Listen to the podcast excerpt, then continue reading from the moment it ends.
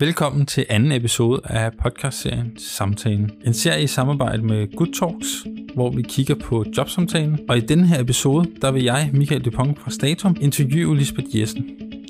Lisbeth har en karriere inden for Rigspolitiet som øh, tidligere vicepolitiinspektør og nuværende administrerende direktør i Danner.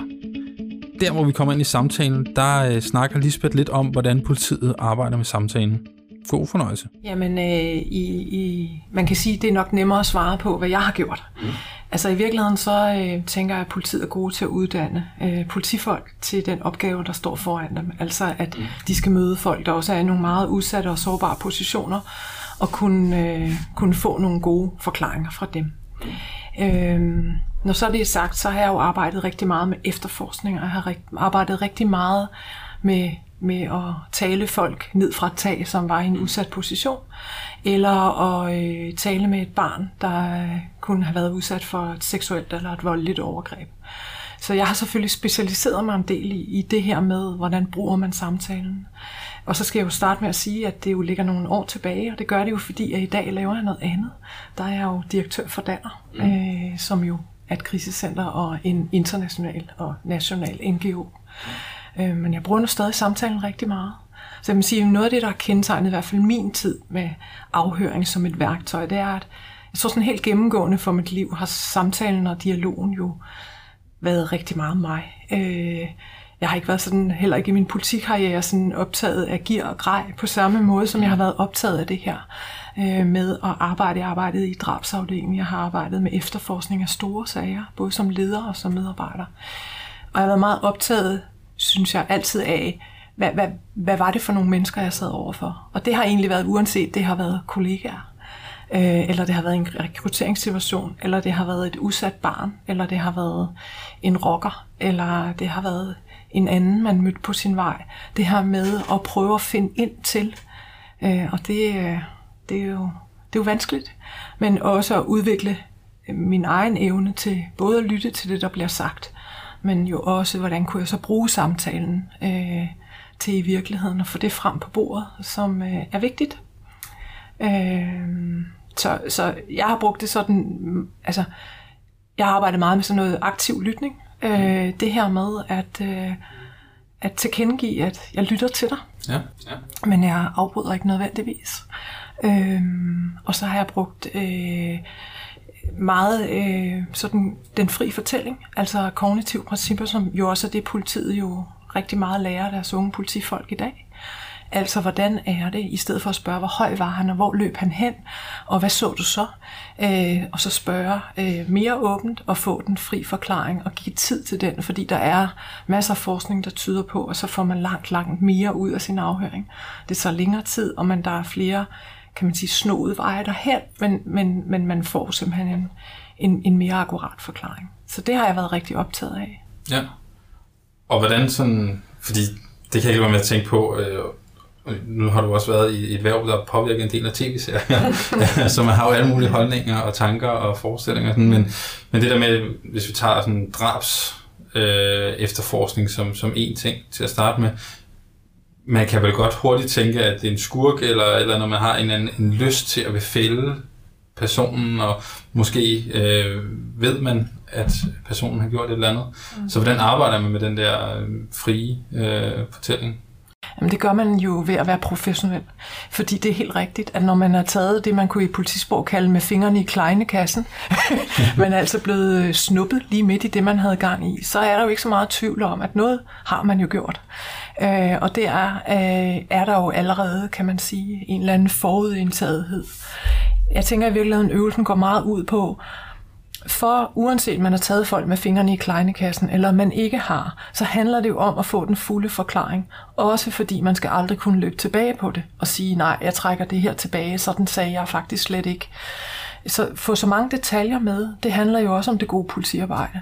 Øh, og det handler rigtig meget om, at at der kan jo være mange detaljer, som både har betydning for den, der nu sidder der på, på, på anklagebænken, men jo også for, for hele sagen, for de vidner, der har været. Måske er der andre medskyldige, man slet ikke har identificeret. Så, så, så jeg tænker, at det gør man ved at arbejde professionelt med det, og i virkeligheden træne sig selv meget på og udfordre sig på det.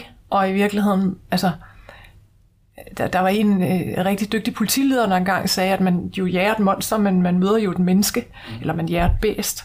Øh, og det tror jeg er helt rigtigt. Øh, og for mange af de afhøringer, jeg har haft, uanset det har været nogen, som har begået meget alvorlige forbrydelser, så, øh, så har jeg talt til dem, ligesom du og jeg taler nu. Mm. Altså sådan noget, hvis du har set mange tv-serier, så vil du tænke sådan, good cop, bad cop. Ja. Øh, det, det tror jeg nok ikke så meget på. altså jeg tror meget mere på at, at møde folk med nysgerrighed. Og, øh, øh, og i virkeligheden prøve på at få deres fri forklaring i det omfang, de selvfølgelig vil give den, fordi de jo også har et retskrav på at lade være at forklare sig, hvis de ja. ønsker det men og i virkeligheden give sig den tid, der skal til. Og det er jo tit det, der er politiets fjende, det er, at der jo kan være svært at have den tid, der skal til, uanset det er et offer for en forbrydelse, eller det er en, der har begået en alvorlig forbrydelse, eller måske har.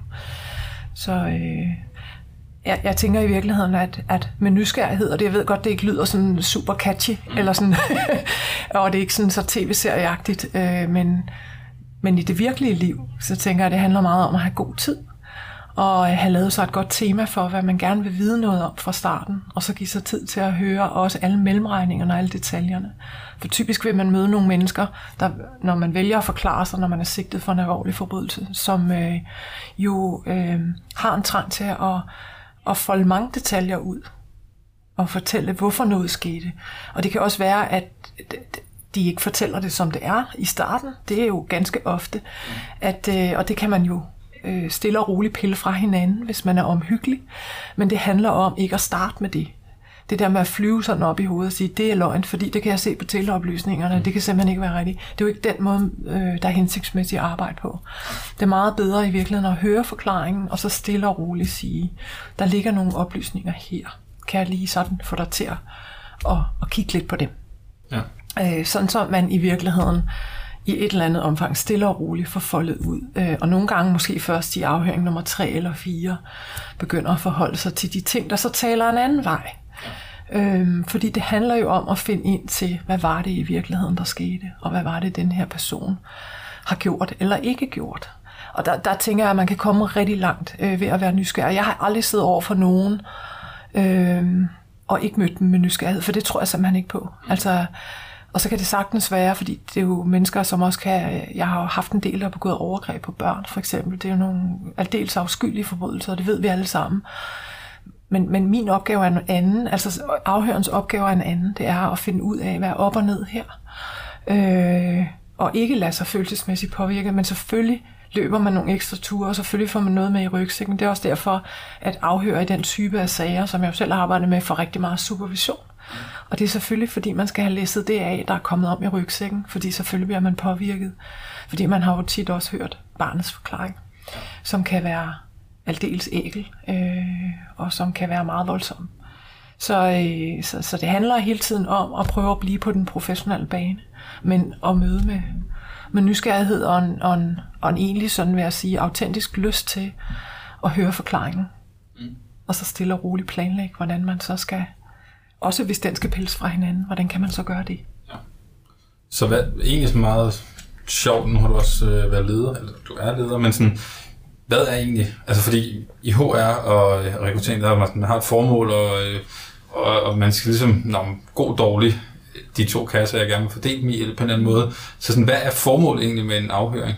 Det lyder mm. åndssvagt spørgsmål, mm. men sådan, hvad er formålet, og hvad er et succes? Altså, nu, mm. nu siger jeg op og ned, men det er vel også en graduering. Hvornår er Hvornår har man fundet sandheden? Det er vel egentlig... Først og fremmest er der jo mange forskellige afhøringer øh, hos politiet. Når man afhører et barn, der øh, er mistanke om har været udsat for et overgreb, så kan man sige, så er det jo succeskriteriet at finde ud af, hvad skete der. Øh, og det vil det jo i princippet altid være. Øh, og, og, og i virkeligheden finde nogle veje til at få det oplyst. Og, og så er det jo ikke en succes, at noget er sket. Øh, det er jo virkelig en succes det modsatte. Mm. Men, men for alt må, må det jo handle om at finde ind til det, øh, som kan siges i hvert fald at være meget tæt på en fri forklaring om, hvad var det, der skete den eftermiddag i den lejlighed på Vesterbro, eller hvor det nu mm. er henne. Så, så det der med i virkeligheden at finde ind til det, kræver også, at man går på opdagelser, at man bevarer nysgerrigheden på det, og man ikke afbryder folk hele tiden og prøve at lave sådan nogle spil på dem. Altså jeg skal ikke underkende, at det virker for nogen, men mm. det har jeg ikke rigtig øh, begået mig med. Øh, uanset at jeg også har siddet over for nogen, som har begået meget alvorlige forbrydelser, eller handlet med narko, eller har et rocker- eller bandetilhørsforhold.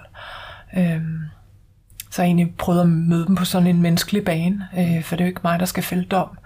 Men det er klart, at jeg jo godt ved, når de er fanget med fingrene i en kleinekassen, at det har de også gjort.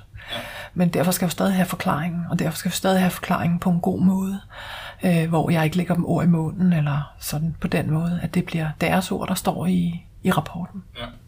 Hvordan, øh, man kan sige, på en eller anden måde er det jo, det er jo lidt en modstander, du sådan, i hvert fald set udefra, men det er jo en modstander, man sidder overfor, men det lyder jo som, du tager en tilgang mere, sådan, du vil jo gerne ind på livet af dem. Øhm, så hvordan, øh, jeg tænker ud fra deres perspektiv, er der nok også nogle gange, der tænker, hvorfor, hvorfor? Altså, hvad er min bevæggrund for ligesom at skulle åbne op? Mm. Øh, og som du siger, man, man behøver jo ikke. Så hvordan får man tale sat den samtale? Altså, hvordan får man skabt rammen for mm. den, sådan, den ærlige fortælling øh, for den, du afhører?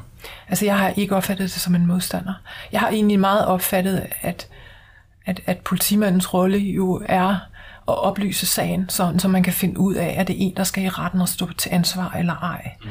Og så er det klart, at der i Altså man kan vide noget om sagen, eller vide noget om arten af forbrydelsen, eller de beviser, der retter sig mod den pågældende, som jo gør, at man kan have en, en, en meget stor opbevisning om, at den, man sidder overfor, har jo begået det, som de er blevet sigtet for. Ellers havde vi jo heller ikke siddet her, og de var fængslet på fjerde måned, eller hvad det nu er. Øh, men derfor synes jeg jo ikke i afhøringssituationen, eller i øvrigt i nogen som helst andre situationer, at, at jeg egentlig har set det som en modstander. Jeg har mest set det som et arbejde, og set det som sådan en profession, man kan blive fejnsmækker dygtig på. Altså, øh, og, og jeg, jeg har ikke været den dygtigste, fordi jeg havde faktisk en makker i drabsafdeling, øh, da jeg startede som ganske ung for rigtig mange år siden i efterforskning, som var eminent dygtig. Øhm, og, jeg, og der, det var der flere i afdelingen, der var, som, som var notorisk kendt for at være fantastisk til at afhøre folk, og det, det, det har jo været meget, meget spændende også at blive inspireret af dem, og at det de så kunne, og hvad, Øhm, du og jeg snakkede en lille smule, inden vi gik i gang, om det der med pauser. Ja. Altså det der, hvordan kan man bruge stillhed sådan taktisk eller strategisk. Øh, det kan man jo i alle mulige sammenhænge. Og se, hvordan de arbejdede med det. Og hvordan det ro, de havde. Hvordan de lænede sig tilbage i stolen. Og nogle gange skrev de ikke noget i lang tid. Og sad i virkeligheden bare og mødte det her menneske med nysgerrighed. Så jeg tænker, at de gode, gode ting, jeg fik med mig, som jo har påvirket resten af mit liv, og vil også gøre det i fremtiden, i alt hvad jeg gør, det er jo noget, jeg også har været i mesterlærer hos nogen, som er langt dygtigere end jeg. Øh, og der er simpelthen mennesker, der er jo eminent dygtige til at, at møde mennesket lige der, hvor det står. Altså sådan Søren Kierkegaardsk. Altså, ja. øhm, og og det, det, det har jeg altid været meget inspireret af, at de kunne noget ganske særligt. Øh, så jeg har ikke set det som en modstander, jeg har mest set det som sådan en profession, ja. Øh, ja, man kan blive virkelig dygtig til. Og, og hvad, altså, du, du nævner noget af det, sådan, jamen, det var det der med at hvile i det, og være til mm. stede i det, og sådan noget, og, og i virkeligheden først spurgte hvad er formålet? Det lyder nærmest som om, de måske har skubbet det lidt bagud, øhm, mm. og ikke haft det så meget formål, men, men andet end at komme tæt på. Men hvad, hvad gør man så? Altså, fordi det er jo en, en sindssyg kunst, altså hvis jeg kobler den ud på rekruttering, så det er jo en kunstig opstillet. Mm. Så hvordan får man skabt den tryghed? Øh, mm. Jeg tænker heller ikke, at det er nok ikke derhjemme, vi sidder og afhører øh, særlig ofte. Så de sidder også i en utryg situation, nok endnu mere utryg, fordi der er nogle konsekvenser for dem måske. Så hvordan får man skabt den der tryghed i sådan en samtale? Jamen det øh, synes jeg jo rigtig meget, man også gør inden samtalen. Ja. Altså det der med, jeg kan huske i gamle dage, når jeg hentede folk nede i politigårdens til der skulle op til afhøring, og det første gang, jeg skulle møde dem, øh, så sagde jeg, trænger du til noget? Skal vi gå omkring og hente en sodavand? Eller, altså, det var sådan mange små ting, og det lyder som om, at sådan bestak dem med alt muligt. Det var ikke det, der var tale om. Det handlede jo om, og sådan, fordi der er jo ingen tvivl om, de er også i en stresset situation, og jeg vil jo meget gerne have, at de kan læne sig en lille smule tilbage i stolen og begynde at have lyst til at tale med mig om, hvad var det så, der skete. Og der, øhm, har det der med, sidder du godt? Øh, skal vi holde nogle rygepauser undervejs? Øh, øh, jeg melder sig til, hvis du skal have en pause. Øh, den der sådan indgang, mm, der kan godt være, hvis man ser tv-serier, så vil man jo mere tro på sådan noget med at tvinge dem op i et hjørne og øh, holde dem fri for vand og, og sådan noget. Ikke? Øh, sådan, noget, sådan noget har jeg slet ikke brugt lige modsat. Så, så også før øh, situationen, det her med og sludre lidt med dem på vejen, og tit selv hentet dem. Øh, jeg har også brugt meget sådan, når jeg har afhørt børn, og det er jo også en del af den gode praksis, der er i politiet. Det har været at besøge dem dagen før, og øh, lege med dem, og øh, se deres værelse. Øh, fordi at så ved de jo godt, når vi ses derude i rummet næste dag. Øh, og det er ikke for, at jeg skal hverken tale med dem om det, eller påvirke dem på nogen måde, men for at give dem en rimelig mulighed for at være et lille sårbart barn, der er fanget i en virkelig vanskelig situation i en fremmed sofa. Ja. At så er der i hvert fald et menneske, de har set før. Ja. Så, så på den måde tænker jeg, at der er meget i den der forberedelse. Øh, altså den der småsnak og den der øh, måde, man så... Øh, og det er jo svært at give sådan en opskrift, fordi at det er jo meget noget med at føle, hvad der er brug for her. Mm. Øh, og, og jeg vil også sige, at jeg vil jo altid øh, tilrette også sådan den der måde, jeg taler med folk, øh, til hvad tænker jeg øh, har en rigtig fin effekt for dem.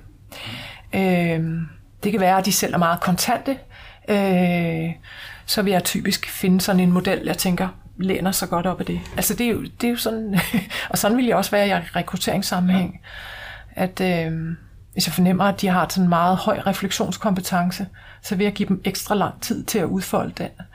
Øh, så, så det der med at skabe ro inden, men når man så går i gang med for eksempel en afhøring øh, af et barn, det her med at sige, og det kan godt virke helt banalt, at sige, at det der skal ske nu, det er, at jeg vil spørge dig om nogle ting. Og øh, jeg vil prøve at spørge dig om, hvad der skete onsdag den 5. september. Øh, hvem du var sammen med, og jeg vil spørge dig om nogle forskellige ting. Jeg vil meget gerne have, at øh, du selv forklarer dig. Øh, så, så, så på den måde, uanset at det jo, og det kan være lidt forskelligt, fordi der er også en lille smule forskel på, om det er en, der skal have sine rettigheder, eller er det et barn, øh, øh, som skal videoafhøres, fordi de har været udsat for en alvorlig forbrydelse. Øh, men alt andet lige, så vil jeg altid prøve at rammesætte, hvad er det, der skal ske. Vi, øh, jeg tænker, at vi kommer til at sidde her noget tid, så øh, hvis du har brug for et eller andet, så sig til. Øh, og jeg vil skrive lidt ned undervejs. Øh, det er fordi, så kan jeg huske, hvad du sagde, og er det okay, jeg optager? Hvis det er et barn, bliver det videooptaget, så giver det sig selv. Men, men hele den der sådan med i virkeligheden at fortælle om, hvad gør jeg nu? Lidt, tage den pågældende en lille smule i hånden. Ja. Det øh, kan noget for alle mennesker, der er en lille smule stresset. Ja. Mm.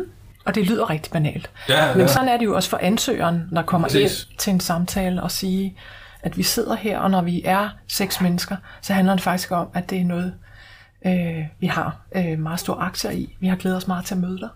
Og her rundt om bordet sidder den og den og den, og det vi skal gøre nu, det er sådan. Og det kan virke helt banalt, men det giver jo altså lige muligheden for, at dem, der er rigtig nervøse og måske normalt ikke får vist sig selv frem på den allermest optimale måde, at de lige får slappet en lille smule af og får lænet sig en lille smule tilbage. Ja. Det, det er jo meget sjovt. Også, det er jo den anden samtale, hvor jeg snakker med en kaster ja. øh, for to uger siden. Og, og det var egentlig lidt det samme, fordi det var også sådan, jamen, hun skulle jo lære at kende de her, der skulle være med i en tv-serie eller et eller andet. Og, og der, der handler det også om, at hun sender en sms før, sådan, hey, når du kommer på adressen, så skriv til mig, hvis ikke du kan finde det rigtige sted. Mm. Gå ned og møde dem, lave en kop kaffe, alt det der. Uh, og når jeg tænker tilbage på, uh, også som ganske vist uerfaren ansættende chef, der, der kan jeg huske, jeg brugte HR rigtig meget til sådan, at jeg nærmest bare dumpede direkte ind i samtalen, øh, og de havde printet et CV for mig. Jeg havde, altså jeg havde læst op på CV, det var ikke sådan, at jeg ikke vidste, hvem jeg skulle møde, mm. men jeg kom tit direkte fra et andet møde. Mm. Øh, og jeg kan huske på et begyndte at reflektere lidt over, sådan, jeg skabte en rigt, altså, jeg skabte virkelig sådan en chef aura omkring mig selv. Det gjorde og, og jeg fik jo slet ikke åbnet dem på samme måde. Okay. Som, så, så det der med ligesom at arbejde med, hvad gør jeg inden samtalen, mm. for egentlig at få dem afslappet. Mm. For det er jo egentlig også, altså det er i hvert fald det, jeg tror på, man, man gerne vil i rekruttering. Det er jo også, hvordan kan jeg få den anden afslappet, så jeg får den sande version, i stedet for en anden ja. stresset. Alle de der buzzwords, ikke? Ja. Altså, hvordan kan man i virkeligheden få sådan den der persons sådan helt autentiske øh, væren i rummet. Og, ja, det tænker jeg, det, det, det er en af måderne at opnå det på. Og det er faktisk ikke meget anderledes, hvis man går ind til en af traumapsykologerne inde i Danner, øh, og spørger dem om, hvordan arbejder du så med kvinder, der har været udsat for langvarig vold og seksuel overgreb, så vil de faktisk sige det samme. De vil sige, at noget af det, jeg altid sørger for, det er, at hun sidder godt. Og noget af det, jeg sørger for, det er at sige til hende, hvad der skal ske. Og spørge, om hun har brug for et glas vand. Og spørge, om hun har brug for et tæppe. Om hun er okay nu. Om vi kan gå i gang. Og det er ikke for at behandle alle som, som, som offer for alvorlige forbrydelser. Det er nogle af dem jo, men, men, men uanset det er rekruttering, eller det er en sigtet for en alvorlig forbrydelse, så tænker jeg, at man, man, man står så godt ved at møde dem der, hvor de er. Og så kan det være nogle forskellige ting, de har brug for. Og det kan også være mere fast i stemmen over for nogen. Men, men, men det vil jo være kontekstafhængigt, og sådan vil det også være i rekrutteringen. Men jeg tror, man står så rigtig godt ved i virkeligheden at bruge den tid. Altså jeg, jeg tror nok ikke så meget på, sådan, på den måde på HR-koncepter. Jeg har set rigtig meget af det også kvæg mit gamle job øh, i Rigspolitiet, hvor at, øh, det ikke er uvandt for mig, det der med, så måtte man dumpe ind, fordi man havde så travlt, så den nærmest, og gud, er det en jurist, vi skal rekruttere, ikke? Altså sådan, sådan gør jeg ikke tingene mere. Der blev man lidt sådan lidt, det var jo meget fint, de havde klaret det hele, og der var kaffe på bordet og sådan noget. Men jeg vil faktisk gerne selv, som, som, som øverste chef, og sammen med mine ledere, og sammen med dygtige medarbejdere, være med til at udvide holdet. Altså sådan tænker jeg meget på det. Øh, fordi det er et hold. Og øh, den der sådan hele tiden med at og også spille organisationen god, øh, spille sagen god. Det handler om, at vi får rekrutteret ikke nødvendigvis den allerdygtigste, men den, der passer allerbedst. Og det, det kan man altså kun gøre, hvis man forbereder sig ordentligt. Jeg læser også selv alle ansøgninger igennem. Selvom det er tidskrævende, det foregår hjemme øh, i sofaen om aftenen. ja, det er vigtigt. Ja, jamen, øh, jamen helt sikkert. Og hvad, hvad er det så for nogle ting sådan i jeg kan sige, rekrutteringssamtalen, som du har været inde på nogle af tingene, men hvad, hvad har du ligesom taget med til dig, altså ind i rekrutteringssamtalen fra mm. ja, afhøringer og øh, forhandlinger og sådan, mm og også, måske også, nu kommer jeg til at stille to spørgsmål, det må man aldrig, men, øh, men også det, du siger, sådan, jamen, det er jo meget kontekstbaseret. Så når du ligesom sidder overfor en, jamen, så mærker du, at de er kontante. Mm. Så ændrer du måske lidt adfærd. Hvor meget, altså, hvor meget arbejder du med dig selv kontra den personlighed eller den type, du sidder overfor? Altså, hvor meget fylder mm. det? Jeg tænker, at jeg ikke skal fylde for meget. Men, men det er jo vigtigt, at, at man har den der sådan indbygget refleksion. Så, så man tænker over, hvordan at det er hensigtsmæssigt, man lige her selv er i rummet, uanset det er en rekruttering, eller det er en afhøring, eller det er os to, der sidder og taler nu. Det tænker jeg er rigtig vigtigt altid. Øh, jeg tror noget af det, jeg har taget med ind i rekruttering sammen, jeg har taget mange ting. Jeg tror i virkeligheden, at hele dialogen og hele det der, sådan, jeg er rundet af i politiet, både fordi jeg har været så privilegeret at få lov til at prøve rigtig mange ting, og det her med at tale med mennesker, der har stået i nogle meget udsatte positioner, og, øh, og, og, og hjælpe dem ned fra taget, eller hvad man skal sige. Det, det, det, det er jo meget privilegeret at få lov til at, at være en del af sådan nogle indsatser, men det har jo også påvirket hele den måde, jeg altså er, er i min chefvirke på i dag. Og det, det har jo også påvirket rigtig meget det at tage med ind i samtalerne, når vi rekrutterer men også i den samtalen, jeg har med den leder, der ikke fungerer ret godt i jobbet, eller som har det svært, eller jeg er også uddannet coach, og det er jo noget af det, som, altså, det er jo sådan et fint merge af alle de der ting, som jo, jeg går meget op i, i mennesker, og, og i at, at møde dem på en måde, hvor at, at de kan blive den bedste udgave. Og når man er i en rekruttering, jeg har jo ingen interesse i, at de ikke viser mig det bedste. Det bedste, de kan. Hvad er det? Øh, og det, det vil selvfølgelig være afhængig af det. En af de ting, jeg tænker er helt åbenlyse, som jeg har brugt, har jo været stillhed. Altså det her med ikke nødvendigvis at, at, at fylde øh, for meget, eller ansættelsesudvalget sidder og taler hele tiden. Det har jeg selv prøvet som ansøger et par gange. at hvor, man, hvor det kan være i virkeligheden, man går ud derfra og tænker, hold da op, hvor var der mange, der skulle sige noget. ja. øh, kan vide, om de overhovedet fik mulighed for at og, og finde ud af, om jeg var kandidat eller interessant for dem. Så det har jeg i hvert fald taget med mig, at det skal man ikke, og det skal de andre, der heller er med i ansættelsesudvalget, heller ikke. Der skal være rigtig god tid til den, der er ansøgeren. Men også tid til, at når, når de så svarer med buzzwords, at man så siger, hvis du skal, når du siger, at du er meget udviklingsorienteret, hvordan kan jeg så se det? Hvad er det, jeg kan se, når vi to vi møder op på det her arbejde i morgen sammen? Hvordan vil jeg fornemme, at det er sådan, du er? Og hvad vil det så omvendt også betyde? Fordi hvad er den anden side af at være udviklingsorienteret? Så vil jeg altså, prøve at bede dem om at folde det mere ud. Øh, og så er det nogle gange svært for dem, og så kan der blive stille. Fordi de har jo forberedt sig på noget. Og hvis man er usikker som ansøger, så er man også tit forberedt sig på, hvad er mine styrker og svagheder, og, og så nogle ting, som man har lært, det bliver man spurgt om. Øhm, og så når man lige pludselig ikke bliver spurgt om det, men bliver spurgt meget mere ind til, prøv at give et konkret eksempel på, hvordan du har været udviklingsorienteret, eller du har været smadret omstillingsparat. Hvordan, hvordan, hvordan kan jeg se det, eller hvad det var det for en situation? Og på den måde, så tænker jeg, at så, altså, så kan der blive stillhed, og så venter man bare. Det er lidt ligesom, når man afhører folk, at ja. så, øh, så tager man, så, så, selvom det kan være svært for de fleste, og, øh, så, øh, så fylder man ikke tavsheden ud. Man lader dem folde ud. Og så er det, der er nogen, der bliver rigtig dygtige der, og der er også nogen, der ikke gør det.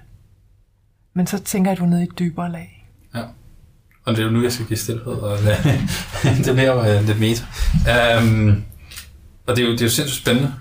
Um, og man kan sige, nu, nu snakker du helt der med, at det er jo ikke en modstander, og det er jo, det er jo virkelig det der med at komme, komme tæt på, men, men på en eller anden måde vil man jo også gerne, altså man har jo også en mission i rekruttering, om jeg vil gerne, jeg vil egentlig gerne fange dem i deres løgn, hvis de har den. Altså, det er jo ikke, det er jo ikke et formål, det er ikke sådan, men man, man vil jo, det oplever jeg i hvert fald tit, at folk sådan, åh, men sælgere, de, det er jo også lidt, det er ikke helt sandt, det de siger, og hvordan ved jeg, om de taler rigtigt, og, øhm, og der tænker jeg bare, at du, du må have siddet over for mange, som, altså i virkeligheden synes jeg, det er et forkert perspektiv at have på samtalen, men, men det er jo, det er jo egentlig det, folk er bange for. Altså, der ligger en, en masse frygt i rekruttering, mm. fordi mm. man er bange for fejlansættelse, nogle gange nærmest mere, end man har lyst til succes. Mm. Altså, man gør det, fordi man gerne vil have en ny, men, men man er også sindssygt bange. Altså, hvad, hvordan mærker man efter, om, om den anden person er autentisk og mm.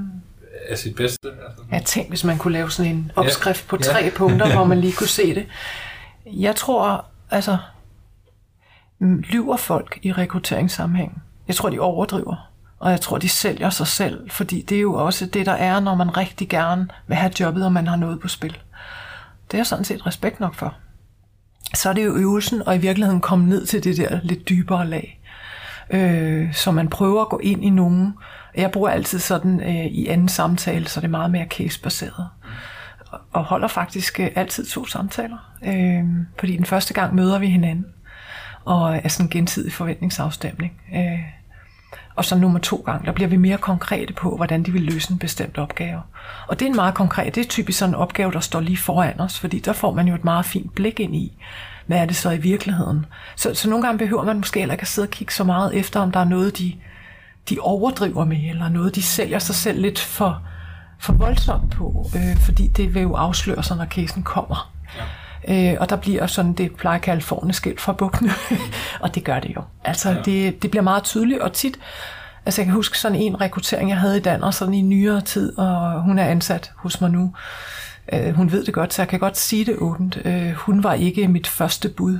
Øh, der var sådan et felt på otte, der var rigtig dygtige til den her lederstilling, jeg nu havde, øh, havde på spil, og øh, hun var med lidt som sådan dark horse.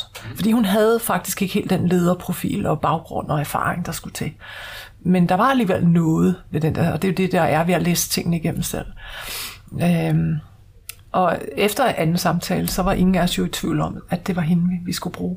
Ja. Øh, og de andre kunne jo alt det, de skulle kunne. Men når det kommer ned til alt, hvad er det så, vi rekrutterer på? Altså, vi rekrutterer selvfølgelig på skills. Selvfølgelig skal man have de formelle sådan kompetencer, der skal til i jobbet, men det er der mange, der har. Så det her med, hvad er det så, vi rekrutterer på? Jeg tror, vi rekrutterer på personlighed, ikke? Det gør vi jo alle sammen. Og hvis man så er rigtig bevidst om, også at den personlighed skal passe ind i det hold, vi nu er ved at opstille til den her kamp, vi nu skal spille, øh, så, så tror jeg på, at, øh, at så kommer vi til at rekruttere rigtig meget på det. Og det synes jeg faktisk er helt okay. Fordi hvis at, at de har al den refleksion og alt, den, øh, alt det, det ledertalent, der skal til, så skal jeg nok bringe dem derhen. Ja. Og så skal jeg nok give dem det uddannelse, der skal til. Altså det tror jeg jo også dybt og inderligt på. Ja. Øh, fordi det viser også, at man vil noget med sit arbejdsliv, hvis man tør søge jobbet alligevel. Øh, det er i hvert fald noget, kvinder i særdeleshed skal øve sig på. så, øh, Så jeg tror, vi rekrutterer meget på personlighed, øh, hvilket jo også synes er vigtigt, fordi det er også det, der holder i længden. Vi kan jo putte mange ting ned i folks rygsæk, og øh, har de ikke nogen supervisionsuddannelse, så giver vi dem sådan en, eller har de ikke det der formelle kursus i hygiejne, så er jeg sikker på, at vi kan finde ud af at få givet dem det. Ja. Eller har de ikke den formelle lederuddannelse, så er jeg sikker på, at vi kan finde nogle penge i budgettet til det. Men vi kan ikke lave om på, om de grundlæggende står grounded i deres fundament og er nogle stærke personer, som vil, vil, vil være nogle nogle gode samarbejdspartnere i organisationen, og som vil være øh, nogle super gode elementer på vores hold.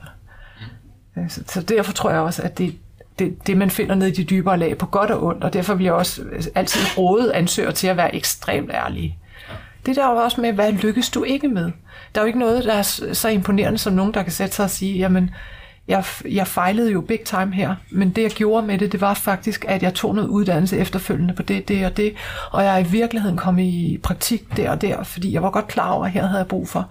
Du startede selv med det at sige, jeg har også lavet noget, hvor at jeg måske bare blev sådan lidt chefagtig og kom ind i rummet i sidste øjeblik. Men du har jo brugt det til noget. Så det var meget hellere at se. Og meget hellere at se den ærlighed, øh, end alle de fine ord. Så det vil være et godt råd, at ja. man skal, i hvert fald hos mig. ja, og, og det, det var faktisk en af mine helt store, sådan, øh, det er jo det der med, at jeg, jeg blev, nu sidder jeg i rekruttering, og sådan, sådan kan jeg jo hjælpe alle ind i et job. Mm. Um, problemet er jo, det jeg kigger på, er jo ikke det, som mange andre kigger på. Mm. Altså, så, så i virkeligheden tror jeg jo desværre, at man kan komme langt med at være lidt oversælgende, og øhm, altså, jeg, jeg tror, man får flere job, altså det fornemmer jeg. Øhm, og, og det er jo sindssygt trist, og i virkeligheden måske også en god overgang til sådan en, en ting, som har fyldt en del for mig, og som jeg tænker er særlig spændende med sådan politiet, øh, det er jo sådan magtbalancen i en samtale. Mm. Øh, at hvordan, altså fordi det er vel den ypperste autoritet nærmest. Øh, jeg kan forestille mig, at det er nok rigtig dumt at have alt for meget uniform på til sådan en samtale. Men, men man er jo en autoritet, og det er man jo også et eller andet sted i, i, i jobsamtalen. Altså sådan, du mm. har jo det, som den anden gerne vil have. Mm. Jeg vil jo ønske, at kandidater var meget bedre til at sige, det I præsenterer, det er simpelthen ikke mig. Altså sådan, mm. jeg synes jo, de skal jo lige så afklare, men det er jo nemt at sige fra en, en styrkeposition og sige, I skal sige nej til job, hvis de har svært ved at få et job. Mm. Men, men hvad, hvad kan man ligesom gøre, både i, i, i arbejdet i politiet, men også som rekruttering? Altså, hvordan kan man skabe en, en ligeværdig samtale? Det er jeg ikke sikker på, at man kan. Ja. Øh, altså i virkeligheden, så, så, så den asymmetri, der jo vil være i sådan en samtale, den vil altid være til stede, det du kalder magtbalancen.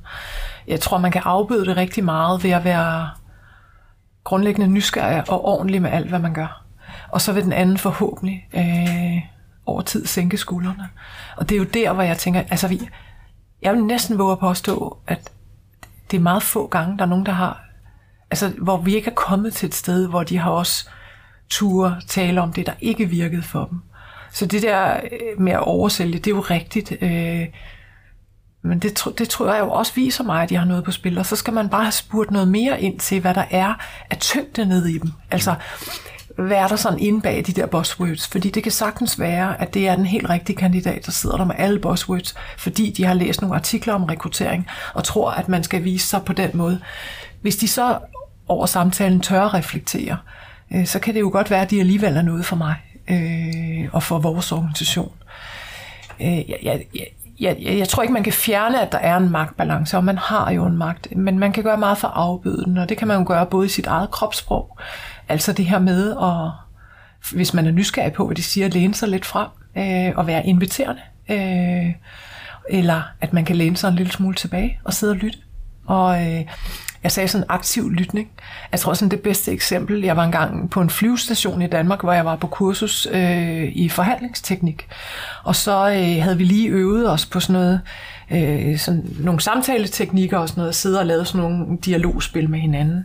Og så går vi hen i kantinen, og hen i kantinen, der står der sådan en, øh, en fyr øh, i en kedeldragt. Og han ser bare rigtig ked ud af det. Og jeg er sådan hen for at se, om der er noget kaffe i kantinen, og jeg er altid sådan, jeg småsluder altid med folk, og så siger jeg til ham, nå, kantinen er lukket. Og så kan jeg godt se, at der, siger han, ja. Siger okay, så det har den ikke været hele tiden. Og så begynder vi stille og roligt at tale, og så ender det med, at jeg står tre kvarter og bare siger, med mit kropssprog bare tale til mig, så viser det, at han er blevet fyret dagen før.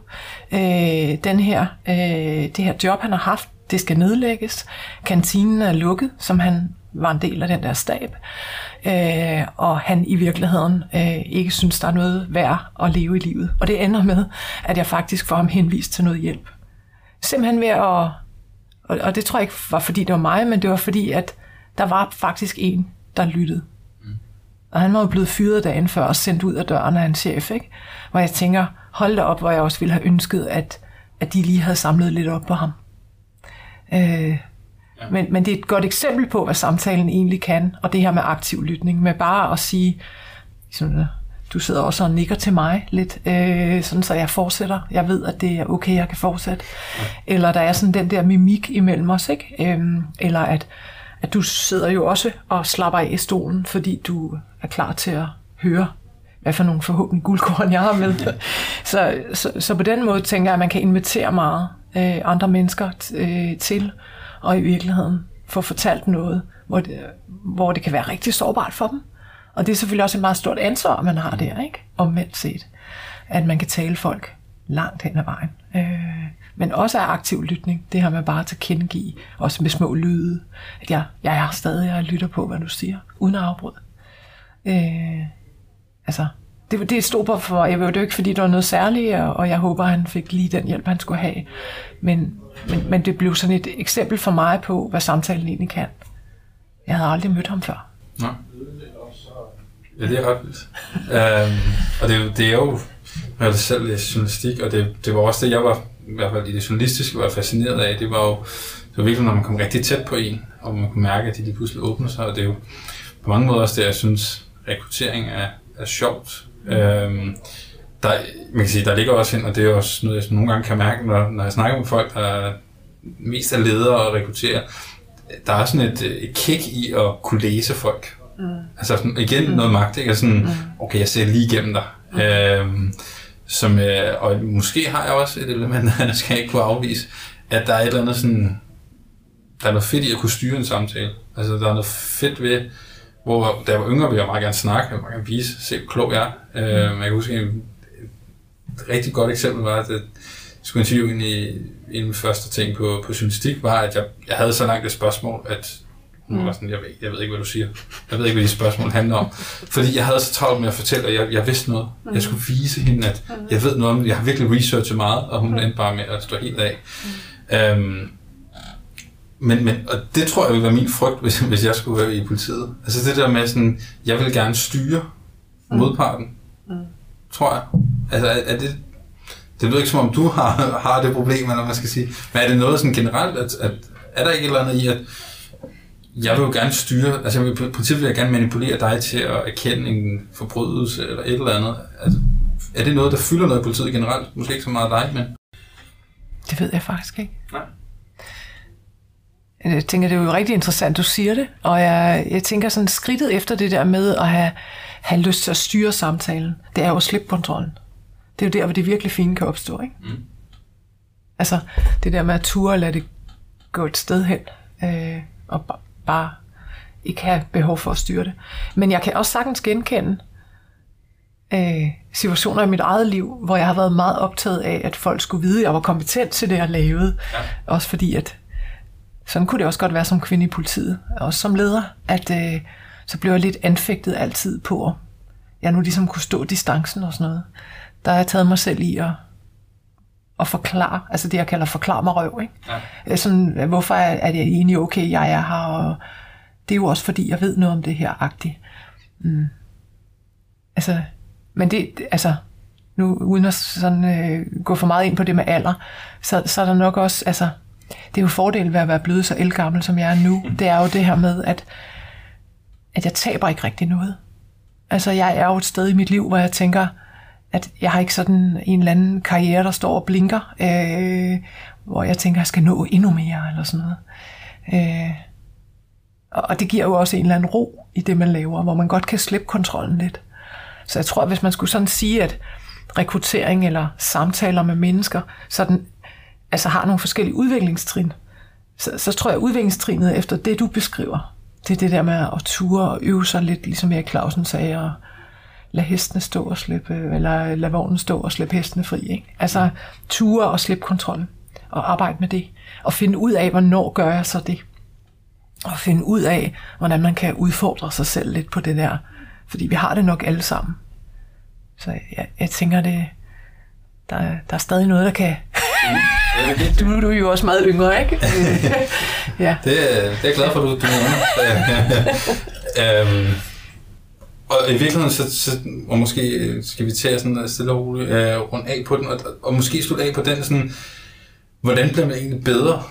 Mm. Fordi det er jo egentlig grundene til, at jeg blandt andet laver den her podcast, mm. og vi ligesom prøver at nørde det. Det er jo egentlig fordi, at jeg er frustreret over, at der er så få, der går op i samtalen i rekruttering. Mm. Fordi det er sådan lidt, det er noget, vi gør. Det er mm. fint, og sådan, det skal vi gøre, det har man altid gjort, og, og nu gør vi det. Men hvordan bliver man egentlig bedre? Og hvis jeg tager sådan afsæt i, i os som, som ekstern rekrutteringsbureau, vores problem er, at vores succeskriterie er jo en ansættelse. Mm. Altså, det er jo det sidste, vi ser. Så vi ved bare, okay, så her i princippet kunne der være en, han eller hun virkede lige så god på en anden, men det er ikke, det er ikke ens betydning med, at personen er god i jobbet. Øhm, og, og det er jo noget sådan inden for læring, i hvert fald når jeg har undersøgt det, så handler det meget om, at man får feedback, og der er sådan et, et eksempel på, øh, på hospitalerne, at dem, altså kirurger, deres feedback-proces, altså mm. i jobbet, er jo bare, du, du ser det med det samme. Mm. Personen vågner, kan du se, om mm. At ned lige så godt, øh, som det var før. Og sådan, altså, så, så der er også nogle feedback med det samme, og hvis du skal tjekke øh, mammografi for brystkræft, så får du faktisk aldrig feedback. Mm. Fordi du får ikke at vide, at du har lavet en fejl. Mm. Um, og, og på en eller anden måde, hvis jeg skal sammenligne de to ting for meget, så har jeg det sådan, at der er nogle elementer af rekruttering, mm. hvor det er jo samme feedback. Du får jo ikke rigtig feedback. Mm. Så hvordan bliver man bedre på samtalen? Altså hvordan, fordi du siger, at du har været mesterlærer, så du har haft nogen, du kunne lære af. Mm. Det synes jeg ikke altid, man oplever sådan i rekruttering. Så, så hvad, hvad kan man gøre for at blive bedre til, til samtalen? Jeg tror, man kan bede om feedback.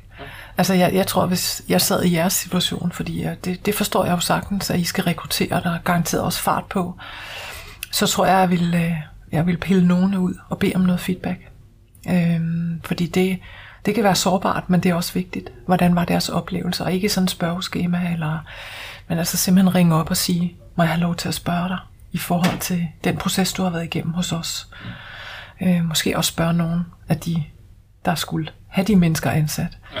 Hvordan at, har de så været matchet på jobbet? Ikke? Altså det der med at måle på, er jo sådan en element. Det er sådan, men, men så tænker jeg, hvis der skal være, det der med at blive bedre, altså det handler vel grundlæggende om to ting. Det handler om at øve sig af helvedes ikke?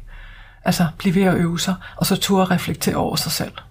Hele tiden ture og sige, hvordan, hvordan stod jeg her? Og det er ikke for at sådan, øh, hokus pokus, mig fokus, men, men for hele tiden at ture og udfordre sin egen performance. Altså, for, det, for det, det er vel det, mennesker udvikler sig af, øh, også i gruppen, og sige, var vi skarpe her. Er der noget, vi i virkeligheden til næste gang lige skal have noget læring på? Øh, det synes jeg næsten, øh, altså, er noget af det, der rykker allermest. Ikke? Også tur og bede nogle af dine ansatte, for det har jeg jo som, altså jeg har jo ikke nogen chef over mig, eller jo, bestyrelsen, men, men, men det, det er jo, de er jo ikke med til at rekruttere. Men spørger sådan øh, nogle af de medarbejdere, jeg ved, tør at tage bladet fra munden, øhm, om så de noget, jeg ikke havde set her, eller sådan. Øh, så jeg tænker, øve sig, og så øh, tur og bede om feedback, og så øh, reflektere. Altså jeg tænker, allervigtigste, det er ens egen refleksionskompetence. For man rykker sig ikke en millimeter, uanset hvor mange bøger man læser, hvis man tror, at livet det er en opskrift. Altså, og det er det jo ikke. Det, altså, der er jo ingen plan, der tåler mødet med virkeligheden, siger man i politiet. Mm. Øh, og det er jo egentlig sådan en, måske sådan okay udgangsreplik, ikke? fordi at det, det handler om, at alting er kontekstafhængig. Og at hvis man kan lære at navigere i det, så kan man også lære at blive rigtig god på samtalen.